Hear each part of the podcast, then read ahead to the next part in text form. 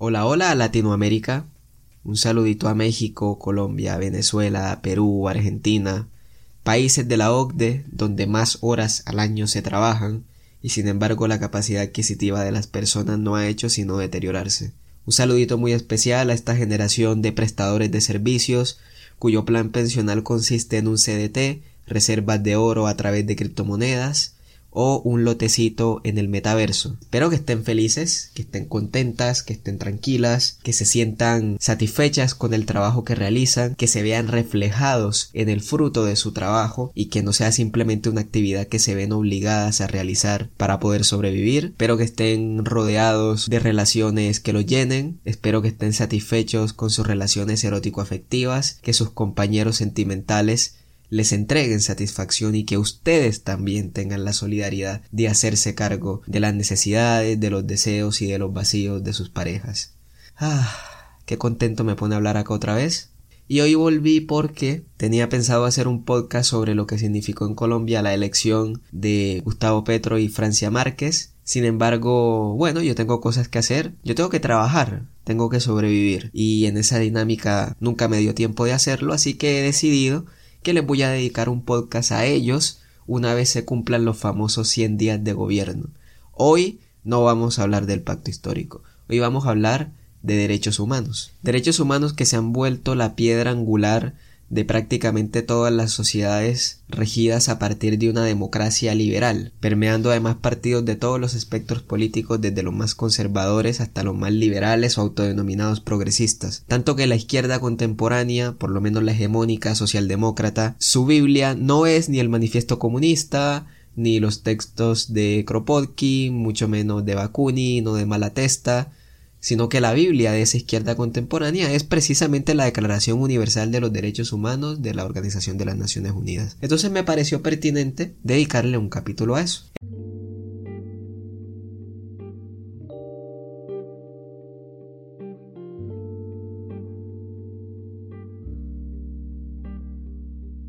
Entendidos como instrumentos fundamentados en la dignidad humana o que permiten llegar a su autorrealización, la de los seres humanos, los derechos humanos resumen aquel conjunto de libertades, facultades, instituciones e instrumentos jurídicos que permiten al sujeto desarrollar su proyecto de vida individual acorde a sus aspiraciones. En principio, todos los seres humanos tenemos los mismos derechos, justamente por eso, por nuestra condición de ser humano. Y su historia, bueno, vamos a tener que dar un viajecito por la revolución estadounidense, francesa, las ideas de la ilustración, aunque nociones de derecho individual y o colectivo frente al poder de la autoridad gubernamental, sea monárquica, aristócrata o demócrata, es más antigua que esas revoluciones, siendo un ejemplo muy evidente el derecho romano que se sigue enseñando en los primeros semestres de cualquier facultad de derecho. Y fue así que un 4 de julio de 1776 en Filadelfia es aprobada la Declaración de Independencia de los Estados Unidos, cuya redacción estuvo orquestada por Thomas Jefferson. Las primeras líneas de dicha declaración han de ser tan famosas como un Padre Nuestro o un Gracias Totales de Cerati. Sostenemos como evidentes estas verdades que los hombres son creados iguales, que son dotados por su creador de ciertos derechos inalienables, que entre estos están la vida, la libertad y la búsqueda de la felicidad. Fíjense en dos características de este párrafo introductorio.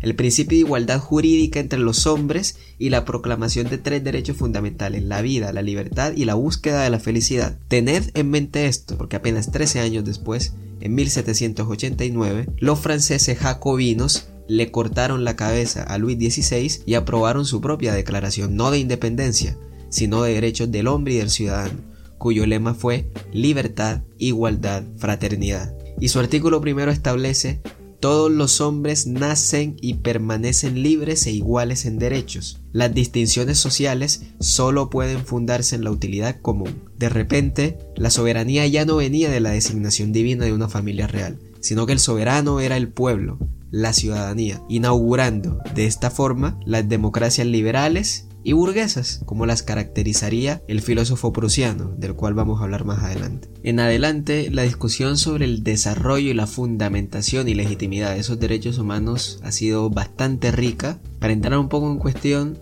hay que entender algunas clasificaciones de los derechos y aquí vamos a abordar tres de ellos. En primera instancia están los derechos entendidos por niveles o generaciones, que quizá es la más popular. Derechos de primera, segunda y hasta tercera generación. Esta clasificación tripartita se le atribuye a Karel Baza, quien fuera director de la Dirección de Paz y Derechos Humanos de la UNESCO y fue improvisado además. Para 1979 Baza debía ir a dar una conferencia sobre derechos humanos allá en Estrasburgo y no había preparado un tema y al tipo se le ocurrió hacer una analogía entre los derechos y la bandera tricolor francesa y los tres valores que representaba esa revolución libertad, igualdad y fraternidad, respondiendo cada generación de derechos a uno de esos valores. La primera generación envuelve los derechos civiles y políticos y están focalizados en garantizar las libertades individuales y permitir la participación del ciudadano en la vida civil y política derecho a la vida, evidentemente, pero también el derecho a la libertad de expresión, el derecho a la integridad física, al buen nombre, derecho a elegir y ser elegido, la prohibición de la esclavitud y la servidumbre, libertad de pensamiento, libertad de asociación, etc. Todos son derechos inherentes e inalienables al sujeto, al ciudadano, a la persona o al individuo. Estas cuatro categorías refieren a cosas distintas, pero esa es una discusión para los filósofos seguramente. Entonces, estos derechos son los más cercanos a los derechos naturales, en la medida que todos los seres humanos los disfrutan y ejercen por su calidad de seres humanos. Asimismo, estos derechos, lejos de implicar la acción del Estado, lo que hacen es ponerle límites, establecen una línea divisoria entre el ámbito público y el ámbito privado, delimitando así el área de acción de ese Estado. En la segunda generación tenemos los derechos económicos y sociales, el derecho al trabajo, a la libertad sindical, derecho este que está ligado directamente a la libre asociación, el derecho a la huelga, derecho a la seguridad social, derecho a la educación, derecho a la salud, derecho a la vida cultural, artística y también a la actividad científica. Estos derechos están ligados a las luchas obreras, anarquistas, socialistas y socialdemócratas de finales del siglo XIX y principios del XX. Si bien los derechos de primera generación nos hacen iguales a todos en el papel, en la realidad hay enormes desigualdades entre las personas, desigualdades sociales y económicas. Y esto es muy importante aclararlo. Cuando se habla de desigualdad, no es desigualdad entre guapos y feos como dice Jordan Peterson, o entre altos y bajos, jóvenes y viejos. Una cosa son las desigualdades naturales en las características de cada persona, genéticas, etc. Y otras son las desigualdades sociales que se derivan de esas desigualdades naturales. Para más información revisar el discurso sobre la desigualdad de Juan Jacobo y es precisamente con esta segunda generación de derechos que la discusión se pone interesante. Para los liberales libertarios, los derechos sociales y económicos no son verdaderos derechos. ¿Y por qué no son verdaderos derechos? Porque no son hechos sociales o facultades inherentes a cada ser humano, sino que implican bienes o servicios que se le deben proveer al ciudadano a través del Estado bajo el principio de solidaridad. Las pensiones, la salud, la educación, la recreación, etc. Requieren de un gasto o de una inversión. Sin embargo, esos derechos se financian con los impuestos que pagan todos, de manera que si los derechos de primera generación restringen la acción del Estado para garantizar la libertad, entendida como libertad negativa, es decir, ausencia de coacción por parte de otros, los derechos económicos y sociales implican un grado de coerción del Estado sobre el ciudadano para asistir a los más rezagados a través de los impuestos. Al respecto, escuchemos este fragmento de El peludo Milei. Es decir, a ver, yo lo que digo es, mira, Argentina con esto de los derechos, por ejemplo, a tener educación. ¿No es un derecho? No, porque alguien lo tiene que pagar. No es gratis, alguien lo tiene que pagar. Y cuando vos decís que... No es excluyente a los derechos que tengan que pagar. Ah, no, no, no. A ver, el punto es el siguiente. El aire libre también, el aire limpio también tiene que pagarlo alguien, ¿no? La gracia es que nosotros dos podemos conversar aquí civilizadamente porque tenemos ciertos niveles de simetría. Porque si yo tuviera el poder del interruptor de tu micrófono aquí, o tú tuvieras el poder del micrófono mío acá, eh, probablemente, o de cortar a un tercero, probablemente no podríamos conversar. ¿no? Bueno, si tuviéramos los dos tendría otra vez simetría. Pero si yo tuviera como conductor, decirte, Javier, esa respuesta no te la acepto. Así que tienes que decirte, bueno, entonces no podríamos dialogar como lo hemos hecho. Bueno, digo, también pues yo puedo elegir no venir. no, está bien. Por eso, porque tú tienes libertad, tenemos simetría, conversamos. Está bien, pero... Pero en la sociedad no se da esa simetría generalmente. Hay unos que ah. nacen con ventajas, desventajas, lo que en algunos deportes se llama el hándicap. Y alguien tiene que ayudar a establecer esos niveles de igualdad o no. Me parece una aberración. No, me imagino, por eso te lo Me parece una aberración. Digamos, vos que, digo, a ver, ¿qué está yendo? El tema de igualdad de oportunidades. Por ejemplo. Una aberración. Alguien lo tiene que pagar. La educación necesita de financiación, infraestructura, equipos, laboratorios, profesores, investigadores, planta administrativa, etc. Y en una universidad pública, eso se paga con el dinero del contribuyente. Por eso, para el liberal libertario, garantizar educación pública para todos como derecho es hipócrita, porque en realidad tu carrera la está pagando alguien más. Esto se conecta con una idea central contra el estado de bienestar. La solidaridad no puede ser obligatoria. Claro, el pequeño detalle que no menciona este razonamiento es que los ciudadanos del presente a su vez se benefician de los aportes y luchas sociales de los ciudadanos del pasado o de los ciudadanos de otros lugares, de otras latitudes, de otras sociedades. El individuo no sale de la nada, sino que sale de una familia, de una sociedad y de una cultura que le precede y le permite gozar de los derechos que hoy reivindica.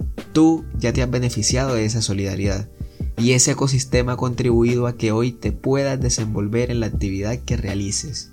Vale, muy bacano y todo, pero este segmento de generaciones vamos a dejarlo acá. A continuación, derechos positivos y negativos. Esto va a ser rapidito. Los derechos positivos son aquellos que requieren de la acción del Estado y los negativos su restricción. Como ya mencionamos, los derechos civiles tienden a ser negativos, ya que delimitan el área privada del sujeto en el cual no se puede meter el Estado es el área de acción que cada individuo o cada ciudadano posee. Sin embargo, no todos los derechos de primera generación son negativos, a mi parecer. El derecho a la vida, por ejemplo, en, una situación de violencia o de guerra, debe ser garantizado por el Estado también, a través de su fuerza policial y militar, lo cual más positivo no puede ser. Y sí, los derechos de segunda generación tienden a ser positivos, ya que implican la acción del Estado. Repito, salud, educación, buena, garantía de buenas condiciones laborales, entre otros. Y ya saben qué piensan los libertarios sobre los derechos positivos, entendidos como aquellos que requieren intervención estatal. Y ahora el lío, derecho natural y derecho positivo. A propósito de este debate, arranquemos leyendo un poco de la ética Nicómaco. La justicia política puede ser natural y legal. Natural, la que tiene en todas partes la misma fuerza y no está sujeta al parecer humano. Legal, la que considera las acciones en su origen indiferentes, pero que cesan de serlo una vez ha sido establecida, por ejemplo, que el rescate sea de una mina o que deba sacrificarse una cabra y no dos ovejas, y todas las leyes para casos particulares, como ofrecer sacrificios en honor de Brásidas, o las decisiones en forma de decretos. Se entiende por derecho natural a aquel que precede a las leyes escritas y a la formación del mismo Estado, de tal manera que cualquier persona en cualquier lugar del mundo goza de dichos derechos, sin importar a qué Estado esté escrito, o incluso si es una patria, si no es ciudadano de ningún lugar, si no tiene pasaporte. El derecho natural es el orden de la existencia, y se deriva de la hipótesis metodológica del estado de naturaleza, propia de los contractualistas del siglo XVII, según la cual, antes de la existencia del Estado y las leyes escritas, los seres humanos convivían en un estado de naturaleza donde ya existían unos derechos y unas normas básicas. Para John Locke, que es uno de los padres, si no el padre del liberalismo filosófico, el estado de naturaleza es un estado de perfecta libertad para que cada uno ordene sus acciones y disponga de sus posesiones y personas como juzguen apropiado dentro de los límites de la ley de la naturaleza.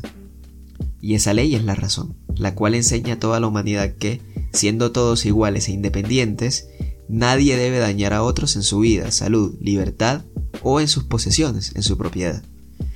Es así que, a partir de la hipótesis del estado de naturaleza, los juristas y los naturalistas interpretan que la ley escrita que no se derive o incluso contradiga el derecho natural es un falso derecho, una falsa ley.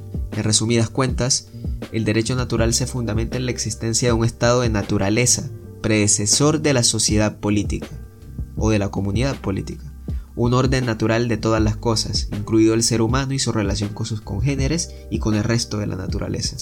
Y ese orden natural es cognoscible, puede ser entendido, conocido, interpretado a través de la razón, derivando de ello un derecho que no requiere estar escrito en papel y tinta, porque ya está escrito en la naturaleza y en cada uno de los seres humanos, Contraria o distinta o disímil a esta concepción tenemos al derecho positivo. Desde el positivismo jurídico o ius positivismo, el derecho es producto del diseño humano a través de estructuras y aparatos sociales sofisticados, particularmente el Estado. La idea clave del ius positivismo es que el derecho y la capacidad de los humanos de ser justos es producto de una subjetivación de la idea de justicia, es decir, la forma como una sociedad en concreto lee e interpreta y entiende aquello que es justo. A diferencia del naturalismo, que presupone la existencia del derecho como anterior a la comunidad política y a las formas estatales, el positivismo habla de la ley escrita o de la ley diseñada o de la ley que es producto de la imaginación, del diseño y del consenso humano. Y una discusión que se abre en el seno del positivismo es la distinción entre moral y derecho. Mientras la moral tiene un carácter unilateral, es decir, solo afecta al sujeto que la practica, el derecho tiene un carácter bilateral o multilateral. Todos los sujetos que pactan convivir en un marco de derecho, dentro de una sociedad, tienen la obligación de cumplir con dicha normatividad para garantizar una convivencia más o menos pacífica y ordenada. La moral es subjetiva, el derecho es intersubjetivo. El derecho no se ocupa de las justificaciones ni intenciones detrás de las acciones, sino de las acciones mismas y los impactos que éstas tienen sobre los demás. Para cerrar, Norberto Bobbio establece que el positivismo es entendido de tres maneras, como una forma de estudiar el derecho, como una teoría del derecho y como una ideología de la justicia. Como teoría del derecho, que es lo que más me importa acá, para Bobbio, el positivismo entiende el derecho como forma de coactividad o coacción, ya que el derecho o bien es impuesto por medio de la fuerza desde un organismo como el Estado, o es un marco normativo para el uso de la fuerza, para el monopolio de esta, por ejemplo. A la norma jurídica se le entiende desde la teoría imperativa, es decir, que la ley son mandatos que hay que cumplir y principalmente que la fuente del derecho es la ley, no la naturaleza, o principios básicos universales. El derecho es un producto del diseño jurídico humano. Y bueno, la pelea entre positivistas y naturalistas o entre ellos positivistas e ellos naturalistas está muy buena, pero la voy a dejar acá. Yo no soy abogado ni filósofo, así que no voy a arriesgarme a cagarla más o a dejarme en ridículo. Pero ahora pasaré a dar un bonus, la ñapa. Vamos a hablar de Marx. Así es, te dije que hablaríamos de derechos humanos, pero no fue más que una vil excusa para hablar de Marx. Durante gran parte de su vida intelectual, o quizás toda, Marx fue bastante crítico del discurso de los derechos humanos emanado de las revoluciones estadounidense y francesa. Para él, los derechos del hombre, los cuales diferencia de los derechos del ciudadano, son los derechos del hombre burgués. Y esta es quizás la columna vertebral de su crítica a los derechos en el artículo sobre la cuestión judía. La distinción entre derechos del ciudadano y derechos del hombre que Marx plantea lo hace en los siguientes términos. Mientras los derechos del ciudadano, que comprenden derechos políticos como el sufragio universal y la participación política, solo pueden ejercerse en comunidad con los demás ciudadanos, los derechos del hombre son los derechos del hombre egoísta, del miembro de la sociedad burguesa. Dice Marx textualmente, ¿cuál es el hombre a quien se distingue el ciudadano? ningún otro sino el miembro de la sociedad burguesa. ¿Por qué es llamado el miembro de la sociedad burguesa hombre llanamente? Hombre por naturaleza y se nombran sus derechos derechos del hombre? ¿A partir de qué explicamos este hecho? De las relaciones entre el Estado político y la sociedad burguesa, de la esencia de la emancipación política. Para Marx, el Estado político queda supeditado a los intereses de la sociedad política. ¿Por qué? Como lo plantea la propia Declaración de los Derechos del Hombre y del Ciudadano, el fin de la sociedad política es el mantenimiento de los derechos del hombre, lo que él entendía los derechos del burgués. Así, la figura social del ciudadano queda supeditada a la individualidad del hombre, y de esta manera Marx pasa a explicar los cuatro derechos básicos de la Declaración de Derechos de 1793 en Francia. Libertad, igualdad, seguridad y propiedad. Dice Marx, la libertad es, por tanto, el derecho de hacer y emprender todo lo que no daña a otro. El límite dentro del cual puede moverse todo hombre sin perjudicar al otro lo determina la ley, así como la cerca señala la divisoria entre dos tierras. Se trata de la libertad del hombre como mónada aislada, replegada sobre sí misma. Si en principio los derechos del ciudadano presuponen la necesidad de hacer vida en comunidad para desarrollar el potencial de cada persona y para organizar esa colectividad, la libertad definida desde los derechos del hombre es el derecho a separarse de los demás y replegarse sobre sí mismo, como átomo en medio del vacío. Es justamente lo que hoy los liberales más radicales llaman el derecho a secesión individual, ya que el individuo es el sujeto político y de derecho en la sociedad, puede entrar y salir de esta como le plazca. Es también muy ilustrativa la comparación que hace Marx entre el derecho a la libertad entendido de esta manera y el derecho a la propiedad privada. Mi libertad empieza donde termina la del otro tal como mi propiedad empieza donde termina la de mi vecino. En efecto, para los liberales el derecho a la propiedad privada, a apropiarnos del fruto de nuestro trabajo, es el derecho humano por antonomasia. Sin embargo, cuando decimos que nuestros derechos terminan donde empiezan los de los otros, es una idea por lo menos coja. Como planteó por ejemplo Stanislao Zuleta, ¿quién dice que mi derecho a la educación empieza donde termina el del otro? O mi derecho a la seguridad, por ejemplo. ¿Y qué decimos del derecho a la libre asociación? ¿Acaso no necesitamos de otros sujetos que gocen del mismo derecho para poder ejercerlo? Esta idea de los derechos que compiten entre sí o que se limitan entre sí, o de los sujetos que se están pisando la manguera entre sí, me parece que un poco, por lo menos, se da un tiro en el pie en ciertos casos. En segunda instancia habla Marx del derecho a la propiedad. El derecho humano de la propiedad privada es, pues, el derecho a disfrutar de su patrimonio y a disponer de él arbitrariamente sin atender a los demás hombres, independientemente de la sociedad, el derecho del interés personal. Aquella libertad individual, así como esta aplicación de la misma, constituyen el fundamento de la sociedad burguesa, que hace que todo hombre encuentre en otros hombres no la realización, sino más bien la limitación de su libertad. Los derechos del hombre y el ciudadano nos meten en un predicamento. Se reconoce la importancia de los derechos al sufragio y la participación política para vivir en comunidad y para organizar esa sociedad. Pero los derechos fundamentales de libertad y de propiedad, irónicamente, no, nos vuelcan casi que uno contra el otro, o por lo menos a guardar una sana distancia. Políticamente me autorrealizo participando en la comunidad, pero individual y humanamente las demás personas son una piedra en la rueda, son un obstáculo para mi proyecto vital y entre menos personas haya a mi alrededor, menos riesgo corro de alguna intervención externa o de alguna coacción externa. La igualdad considerada aquí en su sentido no político, no es nada más que la igualdad de la libertad descrita más arriba, de la que acabamos de hablar. A saber que todo hombre es considerado por igual como una mónada que descansa en sí misma, un átomo aislado. Por último, la seguridad es el más alto concepto social de la sociedad burguesa, el concepto de la policía o que toda la sociedad existe solo para garantizar a cada uno de sus miembros la conservación de su persona, de sus derechos y de su propiedad. Por el concepto de la seguridad, la sociedad burguesa no se eleva sobre su egoísmo. La seguridad es más bien el aseguramiento del egoísmo. Así, ninguno de los llamados derechos humanos va por tanto más allá del hombre egoísta, del hombre tal y como es miembro de la sociedad burguesa. Lejos de que se consiga a ellos el hombre como ser genérico, aparece en ellos la vida genérica misma, la sociedad, más bien como un marco externo a los individuos, como limitación de su independencia originaria. La sociedad como limitación de su independencia originaria. Ojo con eso.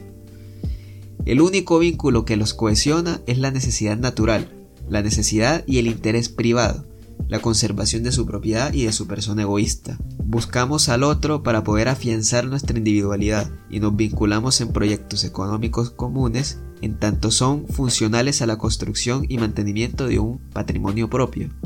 La crítica a los derechos no se agota en Marx, máxime porque las declaraciones contemporáneas de derechos nacionales y transnacionales no se agotan en las definiciones de las revoluciones de finales del siglo XVIII. La libertad es entendida de una forma más amplia y el espectro de derechos básicos ha ido más allá de la libertad, la propiedad, la seguridad.